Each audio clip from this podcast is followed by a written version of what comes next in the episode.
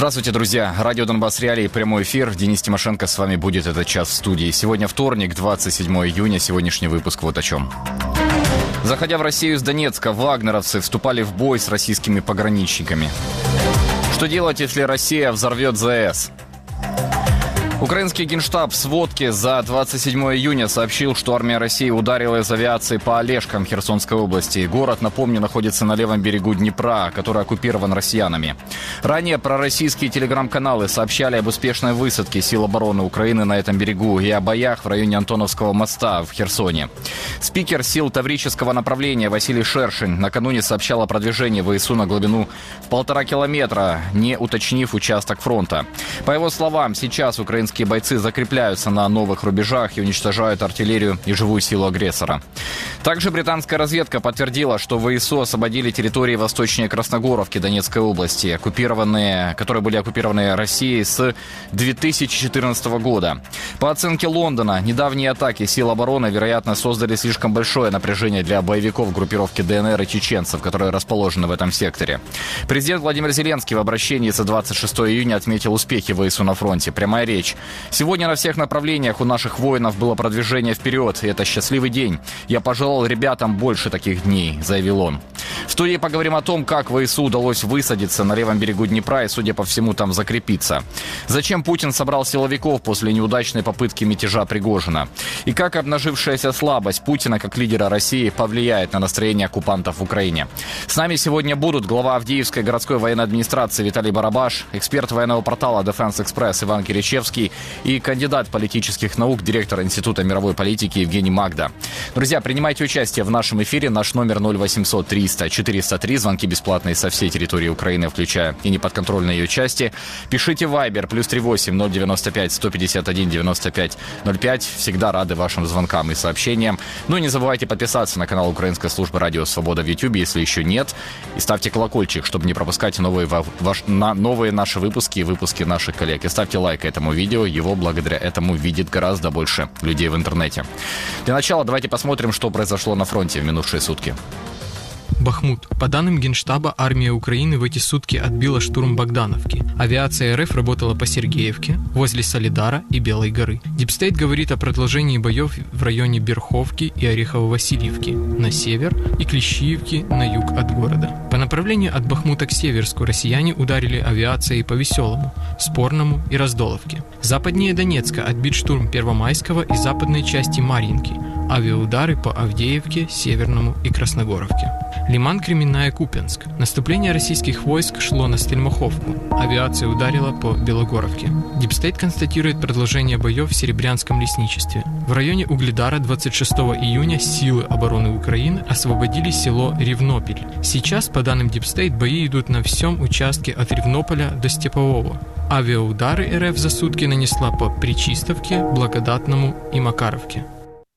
Отряды ЧВК «Вагнера», пересекая границу между оккупированной частью Донецкой областью и Россией 24 июня, вступали в бои с российскими военными. Об этом пишут российские так называемые Z-военкоры. Они публикуют видео из пункта пропуска Бугаев, Бугаевка, где, как утверждают, были в столкновении убиты двое бойцов ЧВК «Вагнера», а раненых они забрали с собой. Были ли погибшие в этом бою со стороны регулярной армии Российской Федерации, не сообщаются. Бои были и в других пунктах пропуска, об этом также пишут российские блогеры. Ранее сообщалось, что в пункте пропуска Бугаевка 180 российских военных и пограничников сложили оружие и отказались препятствовать вагнеровцам, когда те шли на Ростов. О том, как пограничники воюют на Бахмутском направлении и как их аэроразведка помогает наносить удары по российским войскам, фрагмент сюжета Госпогранслужбы Украины.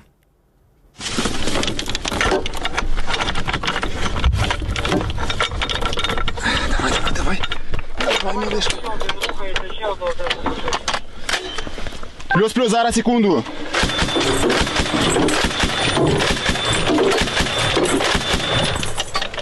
Пішов. Порохнули. Да, давай новий.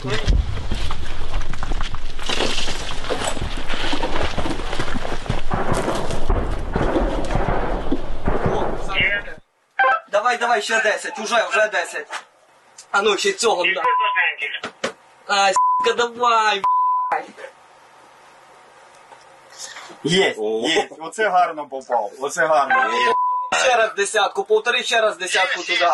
Є, є. Є, є. Бачу, бачу, хлопці, зараз секунду, секунду. Давай там іще один рухається, ще одного треба потушити. Ща, ща, ща, ща, секунду, перезаряжу. Смачненький. Нагрівся трохи.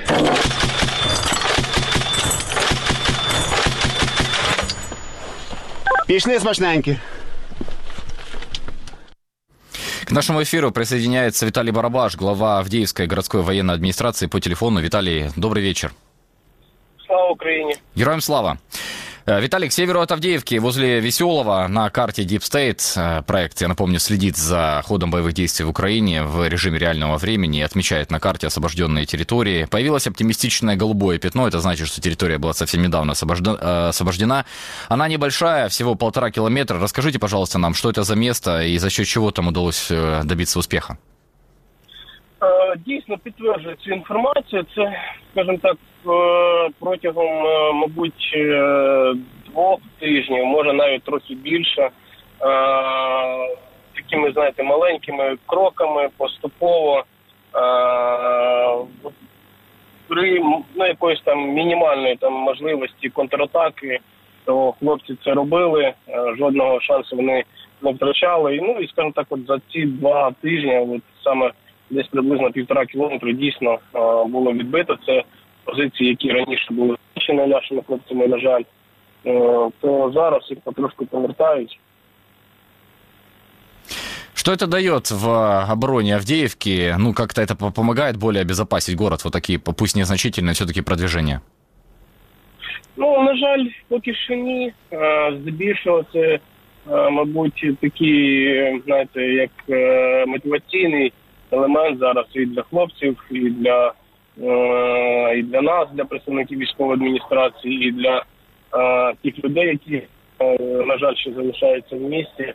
Для них це більше мотиваційний такий момент, що дійсно, хоч трошки, але вдається повертати втрачені раніше позиції, бо Ну, на жаль, якщо там подивитися на, умовно кажучи, циферблат, то Авдіївка може бути і обстріляна, і обстрілюється приблизно там 45 хвилин. Якщо так подивитися е, це, це е, такі сектора обстрілу. І ці півтора кілометри вони, ну, на жаль, не дають, е, як ви знаєте, там зменшення, бо вони б'ють здебільшого е, системами СЗВ, ствольної е, артилерії. Це ну, набагато більше, ніж е, там півтора-два кілометри. Це віддаленість там і 10, і 12, і до 40 кілометрів. Тому, на жаль, от якогось там полегшення в ситуації по, по самому місцю ну, нема, на жаль. Еще вопрос об этом участке фронта. Там у вас есть информация, кто там стоит напротив сил обороны Украины, кто оставил свои позиции? Ну, я имею в виду российских оккупантов. Е, Там е, 98-ма дивізія парашютна десантна, плюс є е, мобілізовані російські е, війська, ну і так званий перший армійський корпус ДНР. А, Немножко давайте об Авдеевке. Какая сейчас обстановка в самом городе? Как бы вы ее описали? Вы вот совсем недавно в марте говорили, что жилой фонд разрушен на 80%, но я так понимаю, что сейчас обстрелы со стороны оккупантов продолжаются. Какая ситуация сейчас? Насколько разрушен город? Е, Ну, на сьогодні, с- ну, скажімо так, інфраструктура е, зруйнована на 100%. А житловий фонд, е, скажімо так, е, будівлі, ну, більше, ніж на 90%, 95%. Ну, то, що от візуально вже є. Е, якщо, знаєте, там проводити якісь е, більш е, серйозні е, дослідження, я маю на увазі будівельні, то я впевнений, що ця цифра буде набагато ближче до 100%. Если говорить о гражданском населении, в Авдеевке э, поднимался вопрос эвакуации детей. В 11 июня последний раз вы говорили о том, что родители прячут 12-летнего мальчика, чтобы не вывозить его из города. Больше вроде бы сообщений никаких не появлялось. Вам удалось найти этого ребенка и сколько гражданских сейчас в городе? На жаль, е, не знайшли ми цього хлопчика, ще шукаємо. Е, Бувають і батьки його, і самі ховаються, не виходять вони на зв'язок, не Приходять отримують гуманітарну допомогу, ніхто за них її не отримує. Е, шукаємо. Нема підтвердження, що ну були такі е, версії, що вони, мабуть, виїхали і знаходяться десь в більш безпечній громаді е, Донецької області, навіть і населені пункти називалися, але ж е, дана інформація була перевірена і, на жаль, вона не підтвердилась. Тому, ну скажімо, офіційно ще е, цей хлопчина ще знаходиться в місті. Шукаємо, сподіваємося, що вони його батьки живі, бо ну, на жаль, вже і такі у нас є е, версії, вони не офіційні. Ну, може і таке бути, що вони десь загинули в старій міста. Ми сподіваємося, що все-таки він живий. А, на рахунок цивільних 1719 осіб залишаються в місті ще. А, здебільшого це люди похилого віку, а, 65 плюс. Ну, от десь відсотків 60 це точно саме людей такого віку.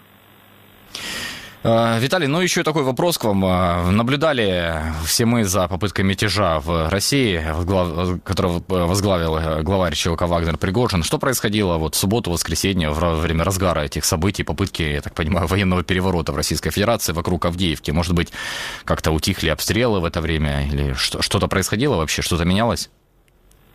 Е, Нічого взагалі, е, ніяких змін ми не відчули, не побачили. Е, Все, ну якщо можна так назвати, штатно, так як завжди так воно відбувалось. І обстріли, і штурмові дії, і робота авіації, авіаракетні від- удари по місту. Ми змін взагалі ніяких не відчули. Спасибо вам большое, что нашли возможность включиться. Виталий Барабаш, глава Авдеевской городской военной администрации, был с нами вместе в эфире радио «Донбасс Реалии». Оккупационная власть Оккупационная власть Донецка обещает уже на этой неделе начать подавать воду в Донецк раз в двое суток.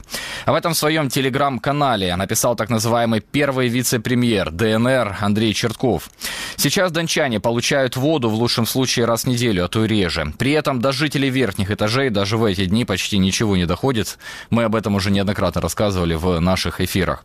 Слабый напор, так называемый чиновник, объясняет тем, что много воды забирают жители частного сектора для полива огородов. Дончане в пабликах обвиняют российскую власть во лжи и пишут о многочисленных прорывах водоводных, водопроводных труб, которые неделями никто не ремонтирует. Ситуация с водой в Донецке ухудшалась с 2014 года, а после начала полномасштабной войны Донецк перешел в режим вот такой редкой и не везде подачи воды. Все потому, что Донецк больше не может получать воду из канала Северский Донец-Донбасс. Трубы и насосы находятся в зоне боевых действий, все разрушено ими. В декабре 2022 года Минобороны России начало строительство нового трубопровода из Ростовской области, чтобы качать в Донецк воду из Дона. По проекту это две ветки протяженностью по 200 километров каждая и 7 насосных станций.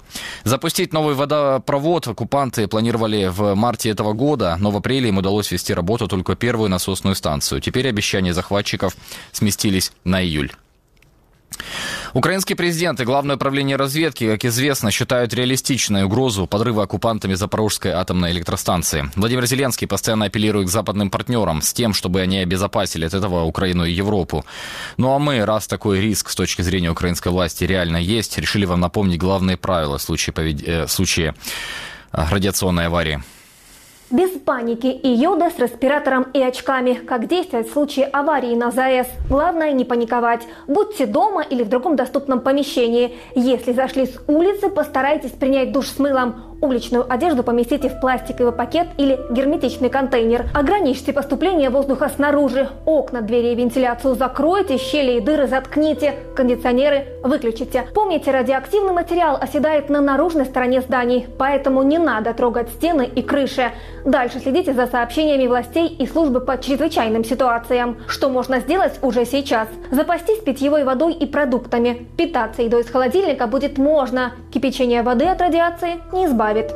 Главное защитить органы дыхания. Подготовьте обычный строительный респиратор, маску или ватно-марлевую повязку. Можно герметичные очки. Позаботьтесь о подключенном интернете и других средствах связи, например, радио.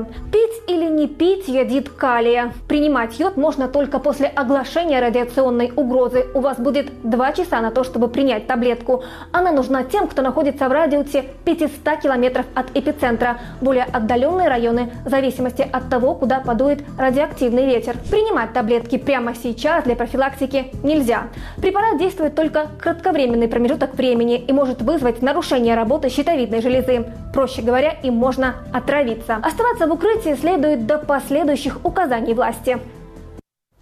Третья отдельная штурмовая бригада продвигается возле Бахмута, понемногу отодвигая российские войска. Поэтому штурмовики постоянно нуждаются в больших металлических скобах для оборудования блиндажей. На помощь бойцам пришли кузнецы из Краматорска. Давайте посмотрим, что там у них происходит.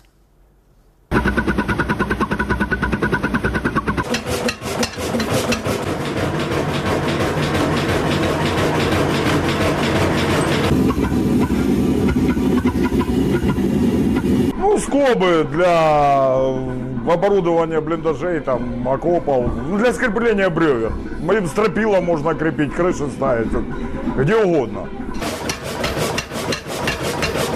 Чим ваша робота їм допоможе? Ну, Во-первых, сохранит многие жизни. Е, Знаходимося у наших товаришів на кузні, які підготували нам скоби для подальшого використання у фортифікаційних спорудах. Так, це трошки збільшений варіант е, для більш товстого кругляку, який в основному постачається на наші військові частини. І, в принципі, він підходить в будь-яких розмірах, але чим ширше, тим краще фортифікація.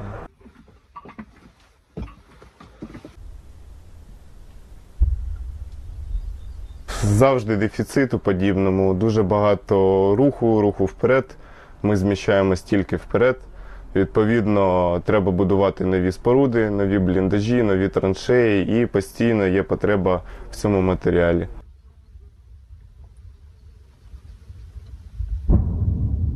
Зараз знаходимося в класичному бліндажі розміром 4 на 3 метри е, стандартним трьохнакатовим перекриттям. Тобто ми бачимо перед собою конструкцію каркасу із кругляка.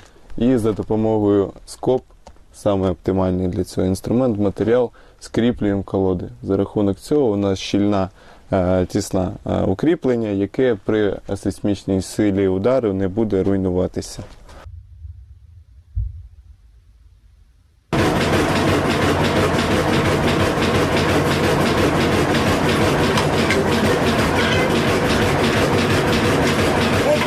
А які матеріали вам потрібні для роботи, щоб скоби ці виготовляти? Арматура, А ну параметри у неї є якісь? восьмерка, Діаметр 8. Ну, я ж все-таки прийшов, не просто сидіти, а що там для пользу принести. Друзья, я напомню, будем очень рады, если вы примете участие в нашем эфире. Обращаюсь к с нашим слушателям, зрителям. Вы можете звонить по номеру 0800 300 403, включая неподконтрольные части, звонки бесплатные э, со всей территории Украины. И писать Viber плюс 38 095 151 95 05. Украинский генштаб в сводке с- сегодня утром сообщил, что армия России ударила из авиации по Олежкам Херсонской области. Город находится на левом берегу Днепра, который, как известно, оккупирован россиянами. Ранее пророссийские телеграм-каналы сообщали об успешной высадке сил обороны Украины на этом берегу и о боях в районе Антоновского моста в Херсоне. Спикер, э, спикер сил Таврического направления Василий Шершин накануне сообщал о продвижении ВСУ на глубину в полтора километра, не уточнив участок фронта. По его словам, сейчас украинские бойцы закрепляются на новых рубежах и уничтожают артиллерию и живую силу агрессора. Ну и только что на брифинге руководитель Объединенного координационного пресс-центра сил обороны Юга Наталья Гуменюк сообщила следующее. Оккупанты продолжают осознавать, что даже такая сложная ситуация, как техногенная катастрофа, которую они создали, не остановит силы обороны. Мы продолжаем боевую работу. Она результативная и идет по э, заранее утвержденному плану. Очень скоро будут результаты, которые всех порадуют, я уверена, заявила Гуменюк. С нами эксперт военного портала Defense Express Иван Киричевский. Иван, здравствуйте. Доброго вечера. Иван, э, расскажите нам, ну, по вашей оценке, что там сейчас происходит на левом берегу Днепра? Казалось бы, после подрыва дамбы ГЭС, э, вот эти вот все возможные сценарии о каком-то форсировании реки, они, ну, в ближайшее время невозможны, да, сейчас видим, вот прошло три недели, большая вода сошла, было много вот рассуждений о том, что там э, э, минные поля сейчас, ну, размыло мины, да, и непонятно, куда там высаживаться, непонятно рельеф сейчас, там болото, но тем не менее, если э, оккупанты, согласно сообщению украинского генштаба, ударили по Олежкам, по Алешкам э, э, Херсонской области, то, вероятно, там находятся силы обороны Украины. Что там происходит, как вы думаете, как ВСУ удалось высадиться на другой берег?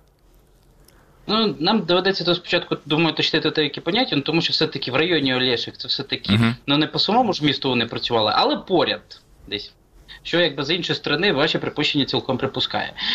Що стосується навіть форсування, ну ми на, на жаль, чи ще на щастя, ми не бачили ще такої, ну знаєте, форсування в класичному сенсі. Це коли наводяться вже переправи понтонні, там починають курсувати річкові катери, тягачі.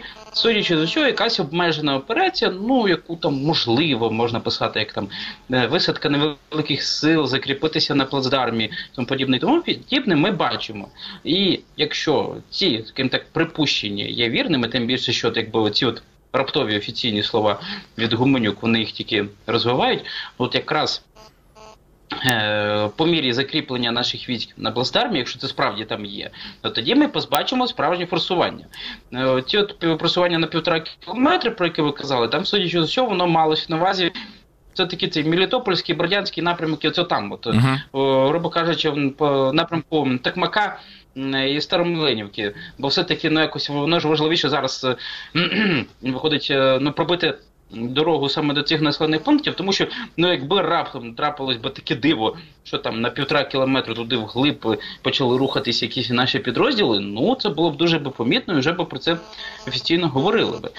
Е, що стосується ще третіх варіантів, ну от якісь там розмірко, ну третю цього так складової, ну от розмірковань, що мовляв е, підрив Каховського ГЕС він точно унеможливить перехід, називаємо так, на іншу сторону Дніпра. Ну, ці всі розмірковання вони мали, ну, як мінімум, таких трохи дві трохи хібних під засновки під собою. Перше, вони виходили з абсолютно катастрофічного сценарію, там де росіянам вдалося підірвати повністю всю греблю і весь комплекс споруд Каховської ГЕС. І тоді там справді. Сценарій розливу води був буквально катастрофічний. На наше превелике щастя, все-таки росіянам вдалося не всю греблю підірвати, і ми навіть ж зараз навіть можемо бачити на якихось знімках остов. Е, виходить е, підірваної Коховської ГЕС, і навіть там, здається, гідрологи заміряють, що якась там ну, певна глибина ну, в залишках того, що колись було Каховського ГЕСу, зберігається відповідно. Ну, то, ем, Такого прямо розмивання рельєфу, як вважалося раніше, очевидно, не відбулось. Що стосується мінних полів, там, які там начебто розмило е, росіян, ну, росіян мінні поля, які там розмило, там, очевидно, теж треба варто уточнити. Судячи з усього, це таки постфактум. От, е, наше військове командування мало на увазі мінні поля, виставлені з річкових мін. Росіяни, очевидно, все-таки виходили із логіки, що е, ЗСУ там можуть щось форсувати, і ставили міни в воду.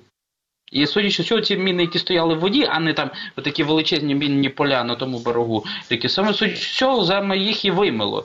І от очевидно, зважаючи на ці всі якісь історії, ну от воно чомусь і насправді спрощує, як мінімум, стартові умови, при яких, скажімо так, ЗСУ можливо можуть планувати операцію по повноцінному е, переходу з іншого з одного берега е, Херсонщини на інший. Тому така історія. Тут, якщо загальнити все коротко, ну раз якщо вже від Гуменюк прозвучав цікавий спойлер офіційної заяви, ну от ми можемо у чомусь сподіватися, що офіційна заява щодо подій на іншому берегу на Днепра на Херсонщине нас может порадовать. Ну, то есть каким-то каким-то образом россияне себе в ногу выстрелили, да, вот смыло вот эти вот водные мины, ну и появился коридор для вот такого вот форсирования, ну пока в такому... Вони ще ж війська звідти забрали, вони ага. ще звідти війська почали забирати. Ну це, до речі, що теж підтверджує, підтверджує що от вони підірвали е, ГЕС, Каховську ГЕС, із, ну, використовуючи, зокрема, військову логіку, що це їм створить такий природній рубіж, що там, які не зможуть прийти ЗСУ. І так от дуже так живо звідти забрали тільки більш-менш боєздатні підрозділи, перекинули їх на Запорізький. І виходить, це в чомусь е, ну, загальмувало просування наше на тих відтинках, але з іншої сторони, ну, оголило їхню оборону там. Хорошо, допустим, сейчас ВСУ пытаются создать плацдарм на левом берегу Днепра для полноценного форсирования реки. Как будет выглядеть это полноценное форсирование, как считаете? Ну вот по военной науке, да, как оно должно выглядеть для того, чтобы, я так понимаю, тяжелая техника туда переехала на этот берег? Ну там почнуть наводитися якісь от понтонні переправи. Будуть працювати будуть ще наводитися понтонні мости, якщо це можливо, або якщо це неможливо, почнуть курсувати е, понтонні переправи. Ну можна скласти з понтона переправу, яка буде плавати туди-сюди, як росіяни це склали під час е, ну, кампанії завершення кампанії за Херсон. Можливо, там навіть буде використовуватися е, транспортна авіація, ну і вертольоти, щоб намагатися щось перекидати туди. Ну тому що все таки очевидно, отак, от інфільтру, ну таким самим чином е, перекидати війська малими партіями, які там очевидно мало місце, що раз там наші війська Ну, це буде недостатньо. Можливо, будуть застосовуватися ще якісь там річкові плавзасоби, ну тим більше в нас ж ну не просто так створена річкова флотилія в складі ВМС України, яка отримала різні плавзасоби. І не тільки там, скажімо так, катери патрульні американські, але й очевидно, якісь цивільні річкові судна туди теж були мобілізовані. Ну тому що, як мінімум, це сухопут... командування сухопутних військ на своїх фото показувало. Це буде такий дуже великий, е, скажімо так, рух різної техніки. Можливо, не прямо аж настільки масштабно, як ми там наприклад, звикли бачити на історичних фотографіях на честь висадки союзників Нормандії, ну але щось схоже, ну або хоча б щось схоже, як ми могли спостерігати рух окупантів навколо Антонівського моста минулої осінні. Оце щось таке. Ми бачимо, якщо справді почнеться повноцінне, повномасштабне форсування наших військ на той берег. Зараз можемо говорити скоріше там про перехід або про інфільтрацію, скоріше наших підрозділів. Ну и давайте чуть-чуть масштабнее посмотрим. Допустим, ВСУ действительно удается форсировать речку Днепр, появляется у оккупантов еще одна линия фронта, на которой ведутся наземные бои, могут вести наземные бои. Там же есть, мы сейчас с вами и говорили, да, что Василий, э, Василий Шершин говорил о том, что есть определенные, Валерий Шершин, прошу прощения, есть определенные продвижения на Таврическом направлении. Под Ореховым оккупанты говорят, что давят вооруженные силы Украины. Ну и дальше там э, э, Ревнопель, да, который был э, э, информация об освобождении его сейчас. Что это дает, вот это вот форсирование, ну и то, что у оккупантов появляется еще один э, фронт? Я имею в виду, насколько это ну, вот опасно для армии Российской Федерации бои на левом берегу Днепра. Насколько это меняет стратегическую ситуацию или только на тактическом уровне? Ну от, якби якби там справді у нас було б підстави говорити про те, що там от наші там нам би вдалося б одразу переправити дуже велику масу військ, ну там декілька бригад штурмових, і вони б зайшли там зовсім на непідготовлену оборону росіян, то можливо там би і можна було сподіватися на дуже таке швидке просування до Чунгару. На жаль, тут справді можемо говорити, ну навіть припускати, що якщо раптом е, події йдуть саме по тому оптимістичному сценарію, на який ми з вами сподіваємось, ну максимум це скоріше скувати сили противника там.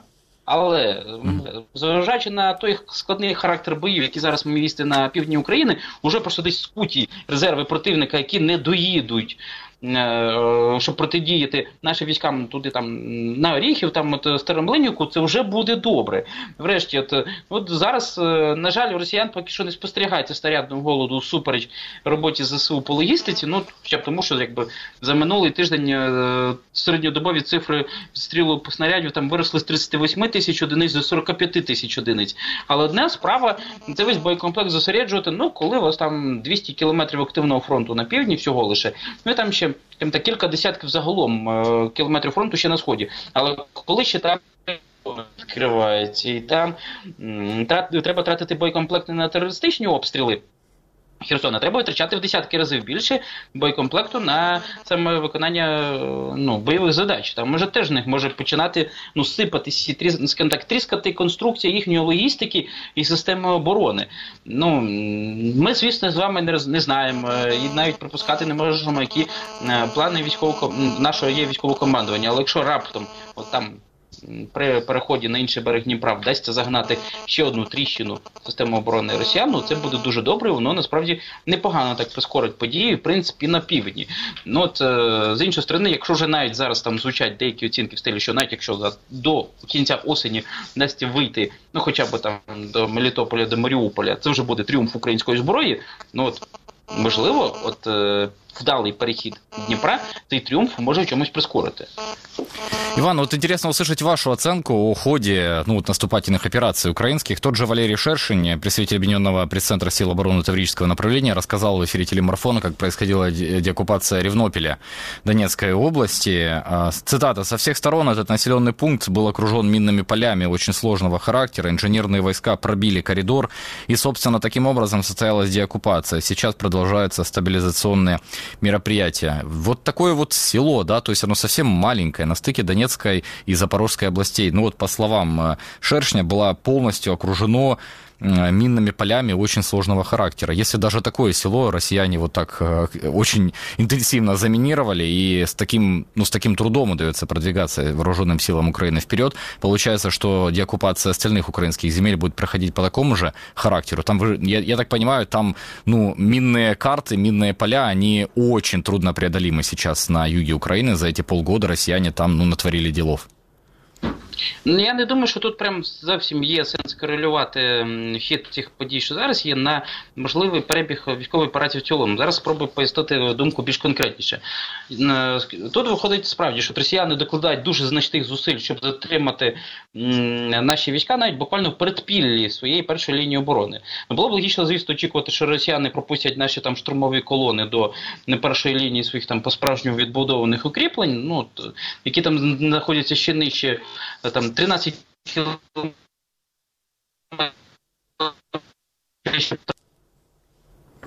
Виходить, що росіяни зараз намагаються максимально витратити свої ресурси, щоб спробувати вимотати ЗСУ ну, такою дуже затяжною обороною, навіть таких невеликих е, ну, сіл, дуже там активно виставляючи міни, витрачаючи боєприпаси і тому подібне, і тому подібне. В них, очевидно, самих гра е, на такому на грані фолошу, чим більше вони будуть виснажувати нас, ну, наші війська тут, тим більше менше буде в нас спроможності штурмувати ті укріплення. Але що, якщо вони в тих всіх своїх розрахунках ну, помилилися, що вони скоріше самі виснажаться, поки будуть намагатися загальмувати наш рух до їхньої першої лінії укріплень, і все-таки, якщо нас там буде ще достатньо боєкомплекту по артилерії, і там, скажімо, е, особовий склад буде по-своєму ну, в гарному сенсі злий, ну щоб, е, скажімо так, більш активніше брати участь в боях. Плюс ще справді розмови про те, що там головні резерви ЗСУ на цьому напрямку бій не введені, вони справді мають місце. Ну і плюс ще ж треба зауважити ще таку от історію, що.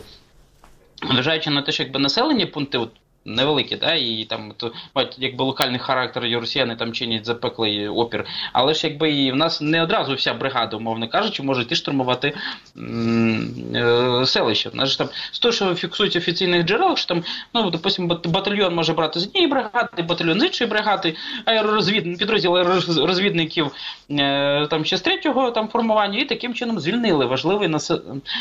пункт оборони. Умовно кажучи, чим більше чому якраз до речі полягає зараз складність стратегії е, військового командування ЗСУ, яка якби можливо і нашим населенням не сильно приймається, і якби і західними союзниками ну теж не сильно. Ну очевидно, є розрахунок, що якщо зараз росіян вимотати в тому, як вони ведуть оборонні бої, вони вже за їм не буде буквально чим. Ну, чіплятися за свої фортифікації, ті фортифікації навіть продають, вдасться пройти простіше, аніж mm. зараз відбувається цей рух. От, Очевидно, замисел такий. Він яскраво демонструється. Ну, Нас е, це складно пояснити. Бачите, навіть якби розмовляючи тут з вами, тут е, трошечки складно було підбирати слова. А тут е, навіть і західні союзники, які очікували, що це в них буде буквально. Вони, значить, якщо вони дали 100 БМП Бредлі, значить це буде бліцкріг в стилі бурів пустелі, а тут у буквальному сенсі бої за окріп райони в стилі завершення Другої світової війни. Ну тому така складність. І повторюю ще раз, але чому і не доводиться переносити, що прям всі бої за звільнення півдня будуть настільки складними, як от те, що ми обговорювали зараз.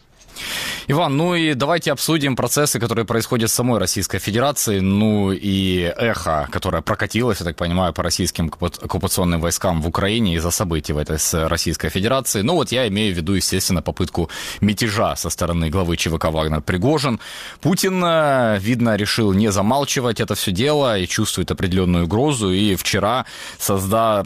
созвал на совещание руководителей силовых ведомств, на котором э, на котором поблагодарил их всех за, цитата, подавление мятежа наемников ЧВК «Вагнер». Давайте посмотрим короткое видео, опубликованное Кремлем. Уважаемые коллеги, добрый день, добрый вечер.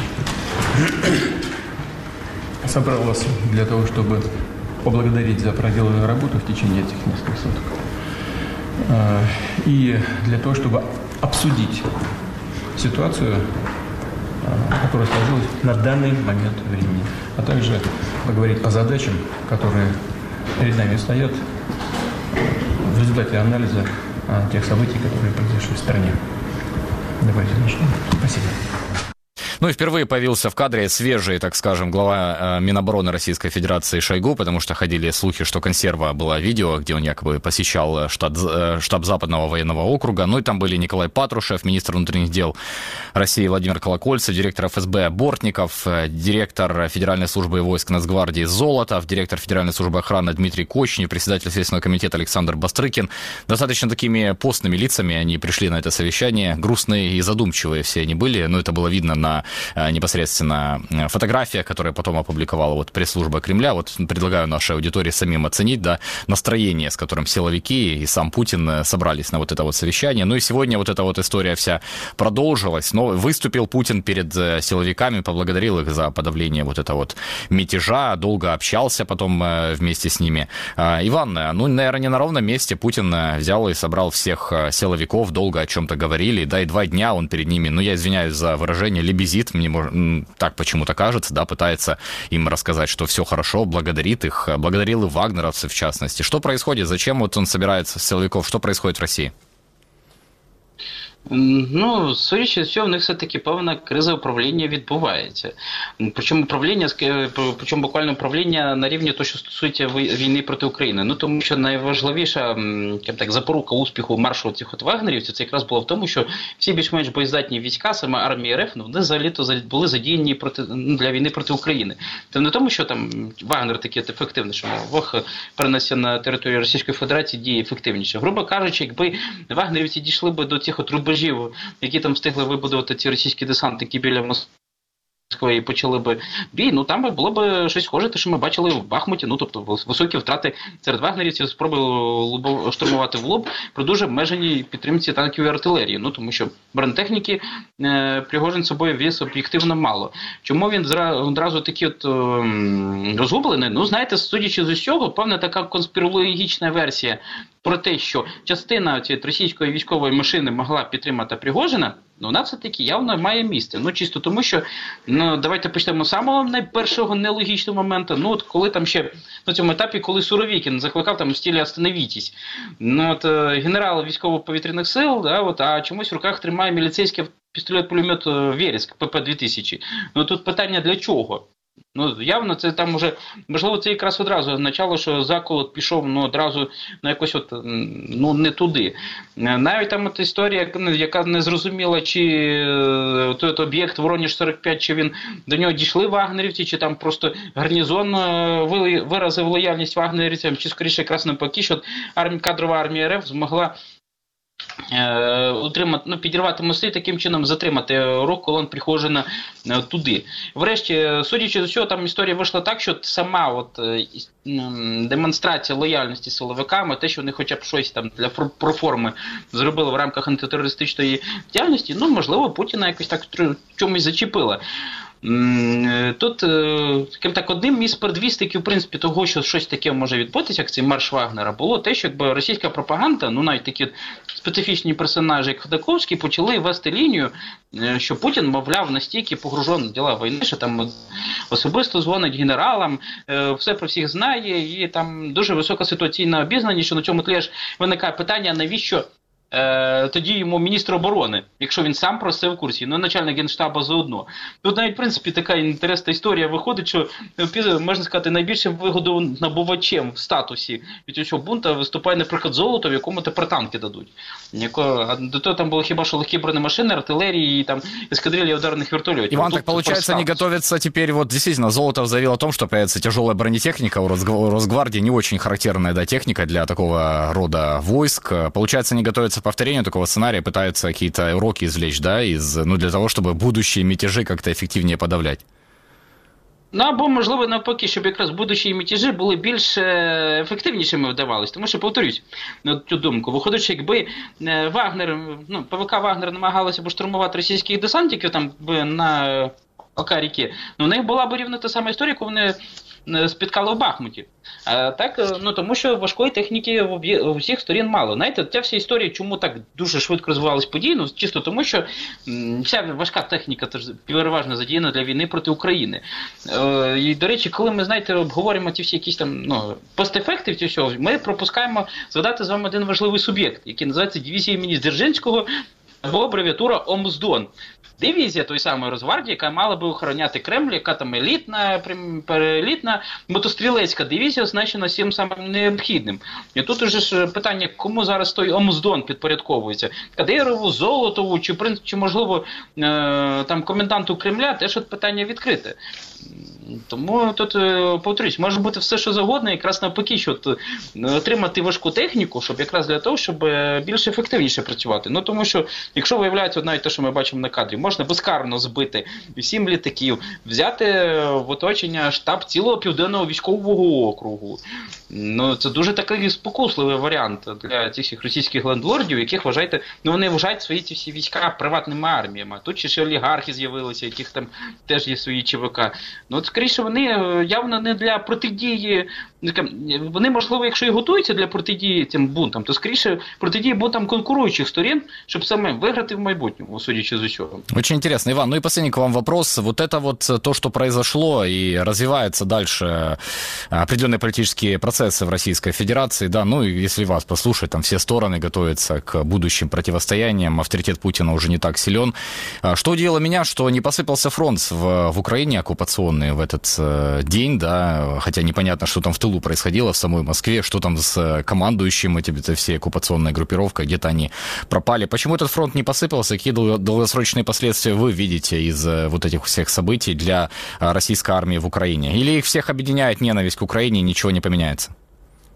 Ну, ну, можна спрощено сказати буквально те, що ви сказали другим, що то їх об'єднає ненависть Україні, нічого не поміняється. Ну, простіше кажучи, ну, якби ж це ж конфліктували між собою дві умовні фракції, одна антивоєнна, ну, в стилі Штауфенберга, якого там сьогодні згадував, здається, Соловйов, ну, той же якраз хотів припинення війни. А цей Штауфенберг, він, він же ж е, Пригожин, він якраз же критикував за інше. Недостатньо ефективно воюєте. Знаєте, найбільший, е, найважливіший виставок і позитивніший для нас цього бунту, ну, на щастя, росіяни не здатні е, на великі потрясіння, відповідно, не зможуть стрибнути вверх по рівню мілітарізації. мілітаризації. Так вони між собою конфліктують за те, як проти нас ефективніше воювати. І чому якраз Попробуй до конца е, дотянитесь. Ну, от ви, якщо виходить така ще плюс історія, що ем, ну очевидно всі сторони протистояння готувалися і дублювали систему управління військами, так що справді в них там нічого не посипалось. Ну тому що з іншої сторони, ну що чекати? Типу, там війська пішли на Москву, так давайте зніматися з Мар'їнки. Так бачимо, знаєте, іноді там якраз історія про ненависть. От якраз виходить з Мар'їнки ж кадирівці поїхали в Ростов. А щоб продовжити атакувати наші війська, там їм взагалі отряди не понадобились. Вони йшли і далі атакували наші позиції. От тому от, да, з великим рахунком вийшло саме так, як ви і загально описали. Їх об'єднує ненависть проти нас. Иван, спасибо большое, что были с нами. Иван Киричевский, обозреватель военного портала Defense Express, э, был в эфире радио Донбасс Реалии. Ну и продолжим обсуждать вот этот неудавшийся мятеж Путина, как он повлиял на репутацию российского лидера на политической арене России и всего мира. Об этом расскажет моя коллега Анастасия Середа. Настя, привет. О чем уже можно говорить? Как отреагировали западные лидеры? Ну и в самой Российской Федерации, как теперь видят э, своего непобедимого Путина? А, Привет. Судя по комментариям в соцсетях, его соотечественники, скажем так, разочаровались в своем лидере, поскольку эм, Песков анонсировал историческое выступление. Сами люди говорят, что ничего исторического не услышали. Ну, конечно, что свора российского лидера говорит о том, что э, все-таки прижали повстание, свой характер железный он проявил и прочее. О том, как воспринимает его на мировой политической арене, мы сейчас поговорим с Евгением Магдой, кандидатом политических наук и директором Института мировой политики. Евгений, добрый день. Вітаю, добрий день. Ну, для начала спрошу вас, э, как вы считаете, мятеж Пригожина, о нем команда российского президента была осведомлена, либо все же э, для них это стало неожиданностью? Я вважаю, що Пригожин був частиною російського політичного істеблішменту, який вирішив Путіна трохи підсунути, засунути далі в, в бункер. І я думаю, що їм це значною мірою вдалося. Хорошо, а если посмотреть, то, что на, посмотреть на то, что э, допустим, э, они проверяли, да, есть такое мнение, что они просто проверяли э, срез, кто за то, чтобы свергнуть Путина, а кто для того, чтобы он оставался у власти, да, и то есть это была такая рокировка, где они разыграли, чтобы посмотреть, какие настроения населения. Многие все-таки придерживаются еще и такого мнения. А вы как считаете? Ну це ж не кіно, вибачте, захоплювати обласні центри, збивати гелікоптери, літаки. Е, Ну, можливо, ми колись дізнаємо, що це все була велика містифікація, але у мене щодо цього були неабиякі сумніви, чесно кажучи. Я думаю, що Пригожин насправді йшов на Москву для того, щоб е, створити умови, за яких е, Шойгу втратить свою посаду. І я не виключаю, що це відбудеться, просто не відбудеться за принципом сьогодні на сьогодні, тому що Путін старанно формує образ людини, яка не піддається на подібні впливи, і відповідно він е, ну, в такий спосіб реагує. Тобто я не виключаю, що Шойгу змінять, але і це може відбутися, скажімо, до кінця літа. Але під е, зовсім іншим приводом і попередньо створивши такий інформаційний запінг, перемикаючи канали, говорячи про різні речі, які безпосередньо з ситуацією в Міністерстві оборони не пов'язані. Хорошо, давайте я сейчас предлагаю посмотреть э, кусочек выступления Путина, где он говорил о том, что мятеж подавлен, все под контролем, но в то же время складывается впечатление, что никто не наказан. Ну а после я попрошу вас прокомментировать слова Путина. Давайте посмотрим. Организаторы мятежа, несмотря на утерю адекватности, не могли этого не понимать. Все они понимали, в том числе то, что пошли на преступные действия, на раскол и ослабление страны, которая сейчас противостоит колоссальной внешней угрозе. Вместе с тем, мы знали и знаем, что подавляющее большинство бойцов и командиров группы «Вагнер» – это тоже патриоты России, преданные своему народу и государству. Они доказали это своим мужеством на поле боя, освобождая Донбасс и Новороссию. Их попытались использовать в темную. Ну вот, послушав российского лидера, возникает некий диссонанс. Э, Есть жертвы, да, среди российских пилотов, есть жертвы среди вагнеровцев. Э, То есть российская кровь таки пролита, да, который рассказывал Пригожин, что э, остановился, чтобы не проливалась российская кровь. И тем не менее, э, получается, что есть э, действия, но нет последствий. Не чувствует ли народ себя обманутым? Ну, російський народ, я думаю, себе почуває не те, щоб там обманутим, не обманутим, а він почуває в тому стані, яку, яку йому інформацію дають. Тобто, я думаю, що загальний інформаційний фон є таким, що у нас все добре, і ми все тримаємо ситуацію під контролем. І тут, тут якраз немає жодних сумнівів. Тим більше, що сьогодні там Путін нагороджував тих, хто відзначився військових. Ну, власне кажучи, я не знаю, чим вони відзначились. Може, тим, що вони не перейшли на бік вагнерівців, не встигли перейти.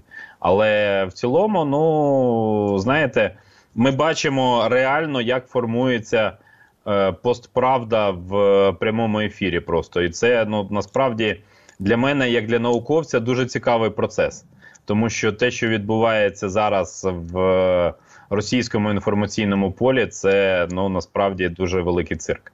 А какие особенности именно вы выделили для себя? Что удивило, да, возможно, какая-то тактика у пропагандистов поменялась? Ну, по-перше, у них відбувається зараз е, поділ на пригожинських і непригожинських. Тобто, це абсолютно очевидно. По-друге, машина російської пропаганди говорить на біле-чорне, абсолютно цього не приху. Вони раніше ну, не, не сильно думали про збереження якихось правил пристойності, але зараз це набуває просто, я б сказав, такого титанічного характеру. Тобто йде каток пропаганди, причому про те, що багато людей бачили буквально вчора. І е, ну насправді е, це означає, що Кремлю абсолютно все одно, що про них думають, і як, як це розвивається. Хорошо, Ну, Евгений, и- э, еще такое то- уточнение. Смотрите, внутри страны, понятное дело, что репутацию Путина будут пытаться поддерживать. А как вот после мятежа Пригожина э, российского лидера воспринимают на э, всемирной политической арене? Я думаю, що оскільки вже кілька е, керівників е, світових держав е, звернули увагу на те, що Путін далекий від того публічного образу, який йому сформований, то ми зараз спостерігаємо публічний злам ситуації, і Путін, я б сказав, перестає бути для цивілізованого світу лідером, з яким варто рахуватися. Тобто, цивілізований світ побачив, що лінії, які е, Росія там гучно оголошувала, червоні лінії, вони насправді намальовані не якоюсь такою суперфарбою, а просто звичайною крейдою. Просто їх е, дуже сильно натисли на крейду, і вона залишила певні сліди. Але танкові траки і колеса бронемашин пригожинців вони ці лінії абсолютно чітко стерли. А как вы считаете, Запад рассматривает смену власти в России в ближайшее время? Це дуже хороше питання, тому що е, володіти, знаєте, я не вірю інформації Заходу про те, що західні розвідки були в курсі. Е, в мене є особисто моє приватне відчуття, що західні розвідки були захоплені зненацька цим заколотом. Але е, тепер вони, я думаю, розуміють, що глибина їхніх дій стосовно Росії може бути більшою, і відповідно активізувати свої заходи вони постараються набагато сильніше. А в случае успешного переворота, да, если бы Пригожину удалось сместить Путина, как вы считаете, Запад бы признал его легитимным? Немає в історії умовного способу, немає слова якби. Е, заколот Пригожина в його активній першій фазі це історія. Але оскільки цей заколот відбувався в ядерній державі, я маю великі сумніви, що Захід би визнавав цивілізований світ би визнавав цей заколот. Надто велика загальна загроза, розумієте? Тобто е, я практично переконаний, що е, члени ядерного клубу по закритих каналах, непублічних, Росію е, дуже переконливо розпитували, питали про те, як у них з ядерною зброєю на нинішній момент е, справи. Ну, я так понимаю, что э, те события, которые происходили на выходных в России, мировую общественность волновали еще с точки зрения того, чтобы, э, если Украина начнет э, активно действовать, то чтобы, э, как я цитирую э, CNN, Запад советовал Украине не бить по России во время мятежа Пригожина. То есть, по сути, э, Запад здесь выбрал такую себе наблюдательную позицию. Не може Захід за основою своєї полі... на основі своєї політичної філософії е, підтримувати незаконне повалення влади. Розумієте? Це протирічить принципам. І навіть якщо це відбувається в даному такому випадку. Тому я думаю, що Захід дійсно був спостерігачем, і про це е, достатньо активно і самі росіяни зараз пишуть, що, наприклад, Блінкен розіслав ще 24 числа директивний лист е, про те, щоб американські дипломати не коментували ці е, події. Ну я думаю, що цьому якраз можна довіряти. Логіка, в принципі, моделюється саме в такій, в такому вигляді. Ну е, очевидно, що Пригожин до цього готувався, але е, все-таки я думаю, що його мета не була повалення путінської влади, а от здійснити такий рейд він власне і здійснив. Давайте сейчас с вами поговорим о том, какая роль Лукашенко в этой ситуации. Как считаете, он здесь просто пешка в роли, э, там, э, путинская пешка, да, у него есть такая роль, либо же действительно это была инициатива, которую он проявил от себя и, э, скажем так, хотел выслужиться перед Путиным и остановил Пригожина, либо просто сценарий расписанный.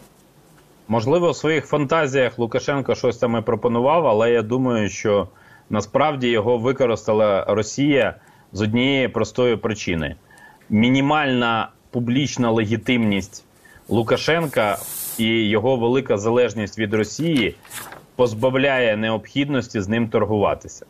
Відповідно, Росія його використала як переговорника за викликом. Мовляв, давай, приїжджай чи дзвони.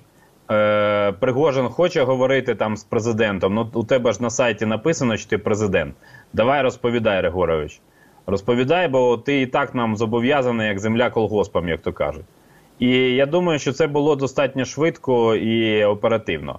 Лукашенко сьогодні може говорити все, що завгодно, але він був е, білоруським бовдуром в кремлівському преференсі. Тут у мене сумнівів жодних немає. То есть роль в этом спектакле досталась и самопровозглашенному президенту Беларуси. Спасибо огромное.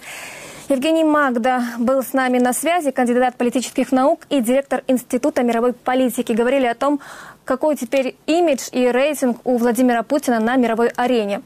Ну, Денис, складывается впечатление, что рейтинг его, мягко говоря, пошатнулся. Хотя, да, э, про кремлевские со- социологические агентства сейчас публикуются данные якобы 90% поддержка Владимира Путина, но действительно зазеркалье интересно, когда вот эта вот картинка треснет, да, между реальностью и а, тем, что рисуют федеральные СМИ. Мы идем дальше. Выпуск курсанта в военное время. Моя коллега Роксолана Бычай побывала на выпускном военном институте Киевского национального университета имени Тараса Шевченко. Что говорят выпускники этого года? Давайте посмотрим.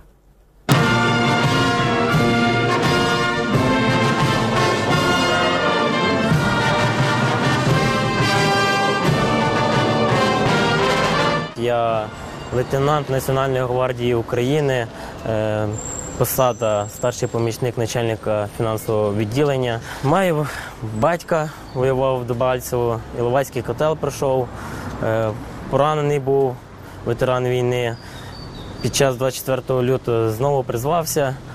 Е, Брат старший також пішов на посаду медик, а сам він ветеринар, звісно.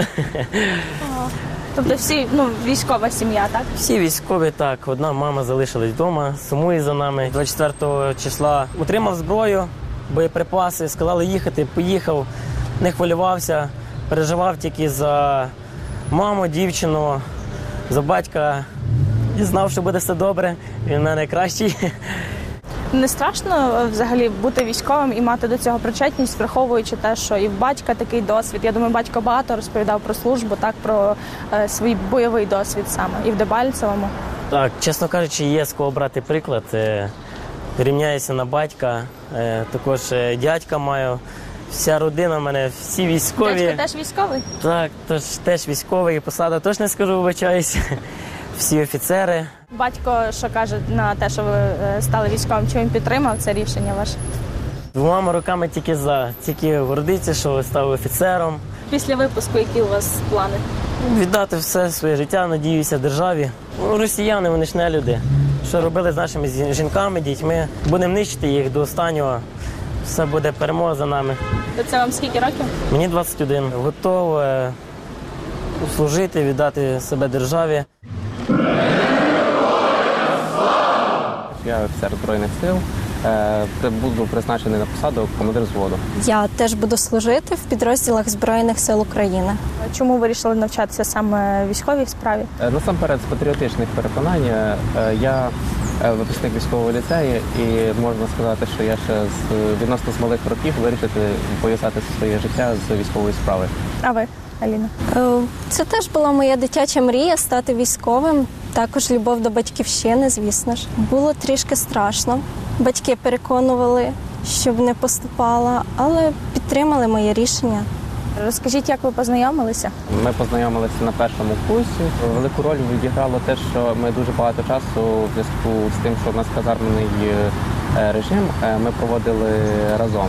Цивільні не так розуміють специфіку військових. Е, Насамперед в тому, що їм важко об'яснити, там чому е, позбавили звільнення в зв'язку з непобриттям, чи е, там, наприклад, е, що таке зняли з добового наряду. Ось е, ці такі нюанси, які військові нормально е, розуміють і сприймають. Я дуже боявся, що нас е, розділять е, в зв'язку з війною, е, те, що закинуть по різних частинах України, Е, і е, якось е, намагалися себе е, більш-менш е, обезпечити, те, що була якась причина бути е, при розподілі в одній частині.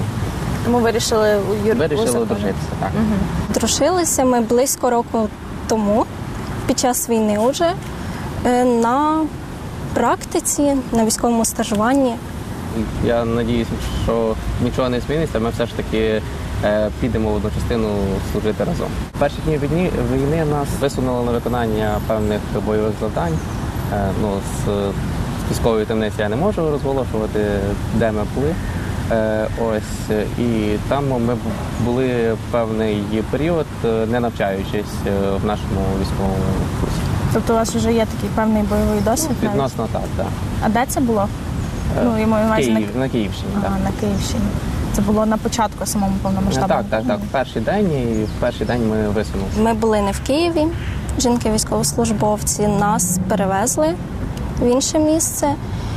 Е, Тому у нас теж був великий страх за наших хлопців. Тобто під час повномасштабного вторгнення розділили вас фактично, так? А на який період? Десь три місяці. Було дуже більш страшно за близьких. І е, не було таких е, варіантів, що е, ну, типу, там тікати чи щось боятися. Якось мені все-таки було е, простіше знаходитися, виконувати певні завдання, чим е, там сидіти і не зрозуміло де там. Ми хочемо робити якийсь е, внесок в підтримку Перемогу нашої країни. перемогу нашої країни, підтримання обороноздатності нашої держави. Это было радио «Донбасс Реалии». Денис Тимошенко и Анастасия Среда работали для вас в студии. Больше в интернете, во всех популярных социальных сетях. Спасибо, что были с нами. Удачи. До завтра.